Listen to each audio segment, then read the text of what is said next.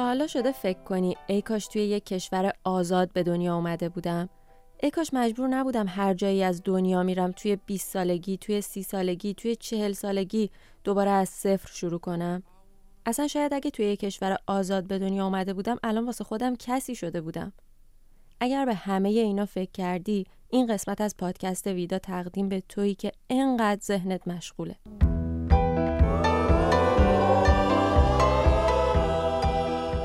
من پریس هستم از رادیو فردا و اینجا با هم شنونده سکوت‌هایی هستیم که به شکل‌های مختلفی تبدیل به صدا شدن. استاد بزرگ شطرنج و قهرمان زنان فرانسه اینجا با ماست و اینکه خب اون یه ایرانیه. سلام، به ویدا خوش اومدی. برامون از الهام گرفتنت از ویدا بگو. سلام، من میترا اجازی پور هستم. شطرنج رو از 6 سالگی یاد گرفتم. وقتی بازی پدرم رو تماشا میکردم، با دوستا و فامیل بازی میکرد و حدود 15 سال هم عضو تیم ملی شطرنج ایران بودم. در مورد سال 2018 وقتی که ویدا موحد، شاید هم زودتر بود، ویدا موحد کارو کرد، برای من خیلی الهام بخش بود و اینکه میخواستم، خب منم به نوعی چون خیلی عصبانی بودم و دوست داشتم که یه جوری اعتراض خودم رو هم نشون بدم و حمایت بکنم از جنبش زنای ایران، از ویدا موحد، از دخترای انقلاب. و اون موقع با خودم فکر کردم که خب موثرترین کاری که من میتونم بکنم احتمالاً این باید باشه که توی یک مسابقه بین‌المللی، توی مسابقه خیلی مهم، بدون حجاب شرکت بکنم. خب من سال 2019 این مسابقات جهانی مسکو رو انتخاب کردم. اونجا بدون حجاب شرکت کردم و چند روز بعدش که بالاخره در موردش خیلی صحبت شد و توی اینترنت پیچید، رئیس فدراسیون من از تیم ملی اخراج کرد و گفتن که مادام العمر بگه من نمیتونم بازی بکنم و کلا وجود منو تکذیب کردن. میترا، تو سال 2019 چند سالت میشد؟ حدوداً 26 سالم بود. خب ببین، تو جزو دخترای خیلی حتی دختران نه، جزو آدمای خیلی باهوش محسوب میشی. به هر حال کاری که داری میکنی مشخصه. چطور شد که تا 26 سالگی تو این به ذهنت نرسید که یه همچین کاری بکنید؟ خب برای من این تصمیم یک شبه نبود، یه تحول یک شبه نبود که در من اتفاق افتاده باشه. من از بچگی وقتی که با تیم ملی شطرنج ایران مسافرت میرفتم، اولین باری که از کشور خارج شدم و این تفاوتی که بین خودم و بچهای همسن و سال خودم میدیدم، برای من شک برانگیز بود که چرا ما اینطوری زندگی می‌کنیم، اونا اونطوری زندگی می‌کنن. همین چیزایی که با ما یاد دادن، اینا چه مزخرفاتی به ما یاد دادن. و همینا واسه من اون موقع، از همون موقع شروع کردم، یعنی برای من شک برانگیز بود و کم کم همینطور اتفاقات مختلفی که طی این سال‌های مسافرت‌های من، مسابقاتی که می‌رفتم، در طول مدت زیادی این تصمیمی گرفتم که بخوام این کارو انجام بدم. و اینکه خب من به این نتیجه رسیده بودم که خب تمام اینها بالاخره با یک سری بازی‌های سیاسی هست و ما حجاب اجباری و تمام اینها، مخالف اینها بودم، ولی خب جرأت اینو نمی‌کردم که بخوام در موردش صحبت بکنم و در واقع ایده و پلنی هم نداشتم که چطوری می‌خوام اعتراض بکنم. یعنی دقیقاً این یه حس مشترک بین خیلی از زن‌های ایرانی. ببین، وقتی که وارد مثلا اسپانیا شدی، حالا نمیدونم فصل گرم بوده یا سرد، چون به هر حال آزادن آدم‌ها، هر جوری که دلشون میخواد لباس میپوشن. یه لحظه مثلا میخوام بدونم، یه لحظه پیش خودت فکر کردی که ای بابا اینا دارن اشتباه میکنن یا اینا دارن گناه میکنن؟ خب من توی خانواده‌ام که بودم همیشه پدرم میگفتش که شما اگه که حساب بکنید تعداد مسلمانای شیعه رو نسبت به جمعیت جهان، خب ما تعدادمون خیلی کمه و اصلا منطقی نیست که همه جهان برن جهنم و ما شیعه ها بریم بهشت.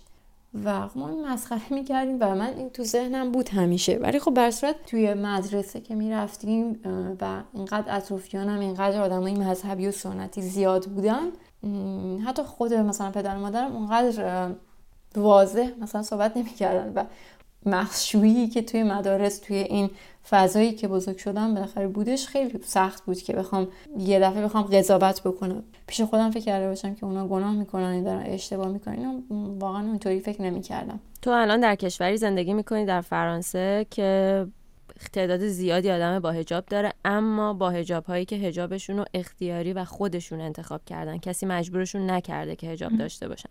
یک عقیده ای دارن که برای همه هم محترمه. برخورد تو با اونا چجوریه؟ من طبق اون تجربه که خودم داشتم تو ایران زندگی میکردم و فکر میکنم که اصلا کلا بیشتر این بلایی که سر ما اومده و کلا داره ادامه پیدا میکنه، یه بخشیش تقصیر این زنایی هست، خانمایی با حجابی هست که میان حالا خواسته یا ناخواسته همکاری میکنن و این ایدئولوژی این جمهوری اسلامی رو دارن همچنان باهاش جلو میرن و حمایتش میکنن و از زنای دیگه حمایت نمیکنن، از کسایی که نمیخوان از حجاب اجباری باهاش مخالفن. خب من اینو توی ذهن، یعنی طبق تجربه خودم، از این زنا متنفرم، ولی و این خب بالاخره یه ترومایی هست که من از ایران دارم و همچنان من حس خوبی ندارم وقتی که زنای با حجاب اینجا میبینم. بزرگ شدن توی خانواده مذهبی باعث میشه که تو اون مبارزه ها رو از توی خانواده شروع کنی و انگار یه جور دستگرمی و نرمی. حالا من نمیم تو شطرنج که گرم کردن نداریم، داریم؟ نه. ولی تو خانواده فکر میکنم خودتو گرم کردی و آماده شده بودی برای اینکه بیای تو جامعه بزرگتر یه همچین کاری بکنی. میخوام از ایستادگی ها در دل جامعه کوچکی که اسمش خانواده است بگی. درسته، خب من توی فضای سنتی مذهبی بزرگ شدم. شهر مشهدم شهر خیلی مذهبی و شهر بالاخره امام رضا و اینا هستش. آره، برای من واقعا این که مقاومت میکردم در مقابل همه این چیزایی که میدیدم و میشنیدم، برای من یه دستگرمی بود. خب من تنها هم نبودم، خواهرم با هم دیگه این کار میکردیم. برای من واقعا یه دستگرمی بود، حتی از نزدیکترین، یعنی اعضای خانوادم، توی خانوادم پدر مادرم، بعدش فامیلامون، بعد توی شهر، نمیدونم مدرسه، نمیدونم معلمامون، همه اینا برای من چالش بود. یعنی تک تک اینا من باید با همه اینا می جنگیدم. برای من واقعا دستگرمی بود. حالا یه سوال دیگه میخوام یه ذره راجع به اون حسی که مثلا موقعی که تو به عنوان قهرمان فرانسه میری بازی میکنی و خب اکثر مسابقات هم که داری برنده میشی، حس چیه؟ مثلا ته دلت نمیگی ای کاش تو این لحظه مثلا در مورد ایران اتفاق افتاده بود؟ آره، واقعا خیلی به نظرم ناراحت کننده بود که مثلا خب من دارم موفقیت به دست میارم و برای ایران نیست. چرا برای ایران نیست؟ چرا من نمیتونم برای ایران بازی بکنم با اینکه خب ایران اینقدر دوست دارم؟ برشاد اتفاقی که افتاده و سرنوشتی است که انجام شده. متوجهم. حالا ببین مثلا متلک شده بهت بندازم، مثلا بگن خیلی خب حالا مثلا شنا که نمی‌کنی که بگی که حجاب مانع کارم میشه، یا مثلا والیبال و بسکتبال که بازی نمی‌کنی، شطرنج، حجاب بهت کاری نداره. سوال من اینه که، حالا من نمیخوام مطلق بندازم، میخوام واقعا ازت بپرسم که این محدودیت حجاب توی حضورهای ملی برای تو چه شکلی عینیت پیدا میکرد؟ آره، من زیاد شنیدم، خیلی بهم میگن که اصلا شطرنج مگه که فعالیت فیزیکی داره که تو مثلا به حجاب اعتراض کردی؟ خب من به عنوان یک درسته که شطرنج جزو ورزش هم حساب میشه، ولی من بیشتر به عنوان یک زن، به عنوان یک نفر که این همه سال از بچگی تا این همه مشکلاتی که با چشم خودم دیدم، تجربه‌ای که داشتم، این همه چالش‌هایی که داشتم، به عنوان یک زن این کارو کردم. و خب ورزشکارا هم می‌دیدم، چون مسابقه‌های زیادی می‌رفتیم که ورزشکارای دیگه هم، رشته‌های دیگه هم بودن.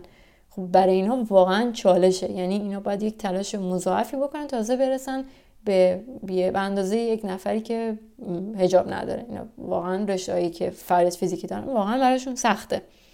ولی خب من به عنوان یک زن، به عنوان یک نفر که مخالف سالهای سازش کشیده از این حجاب اجباری، این کارو کردم. کاش میشد حرفامون جاشن تو دستامون، تو حس نگاهامون، ای کاش این ترس تکراری، سکوت اجباری بره از لحظه ها. یه اتفاق خیلی خیلی تراژیکی که چند وقت پیش افتاد در مورد کشتی بود، البته که یک کشتیگیر ایرانی در یک تیم خارجی مجبور بود با یک کشتیگیر ایرانی کشتی بگیره. نمیدونم یادت این اتفاق رو یا نه. آره. احتمالش چقدره که تو یک روزی مقابل یک شطرنج باز ایرانی از تیم ملی ایران قرار بگیری و اگر تو الان قرار نگرفتی فکر میکنی که واکنش چه حسی فکر میکنی داشته باشی تو اون لحظه؟ اصلا به این موضوع فکر میکنی که ممکنه اتفاق بیفته؟ برای من 2 بار اتفاق افتاد. یه دونه تو مسابقات جهانی تیمی بود که با آتوسا بازی میکردم، من از فرانسه بودم و آتوسا از آمریکا، و یه دونه هم همین اخیراً بود که مسابقات جهانی رپیدو بلیتس بودش که با سارا از اسپانیا بازی کردم، من از فرانسه، من از اسپانیا. و خب حسش واقعا حس عجیبیه، به خاطر اینکه هم ناراحت کننده است که ما سه تا که با هم دیگه هم تیمی بودیم، یه زمانی در کنار هم دیگه بازی می‌کردیم و الان داریم هر کدوممون توی یه جای دنیا داریم برای کشور دیگه بازی میکنیم. خب این واقعا ناراحت کننده است که چرا ما یک با همدیگه کنار همدیگه برای ایران بازی نمیکنیم. یه روزی یکی شد من و تو راهمونو. ازت ممنونم که امروز با ما بودی. میدونم چقدر سر چلوغه، میدونم همش در حال تمرین هستی. من اصلا هیچ تصوری ندارم از اینکه تمرین شطرنج چه شکلیه. همیشه مدرسه هم که میرفتیم مثلا بچه‌ها میگفتن داریم ریاضی میخونیم، من نمیفهمیدم ریاضیو چه جوری میخونن. حالا بعدا شاید یه روزی فهمیدم. به امید دیدارت و باز هم ازت ممنونم. مرسی. همه کوچه خیابونو زدم بی وقف فریاد، یه روزی تو ببینم موی تو میرقصه در باد، رها میشم در آغوشت یه روز آزاده آزاد. شنونده عزیزم ممنونم از اینکه به این قسمت هم گوش دادی. اگر حرفی، نکته‌ای، رازی، چیزی داری که میخوای با ما در میون بذاری، از طریق شناسه تلگرام رادیو فردا یا واتساپ رادیو فردا با ما در ارتباط باش، بدون که ما شنونده تو هستیم و حرفای تو رو به گوش بقیه هم میرسونیم. هر جای دنیا که هستی، شب یا روزت بخیر. فدا جانم یه روزی تا ببینیم میهن آباد، شرف را مادری با نام وطن.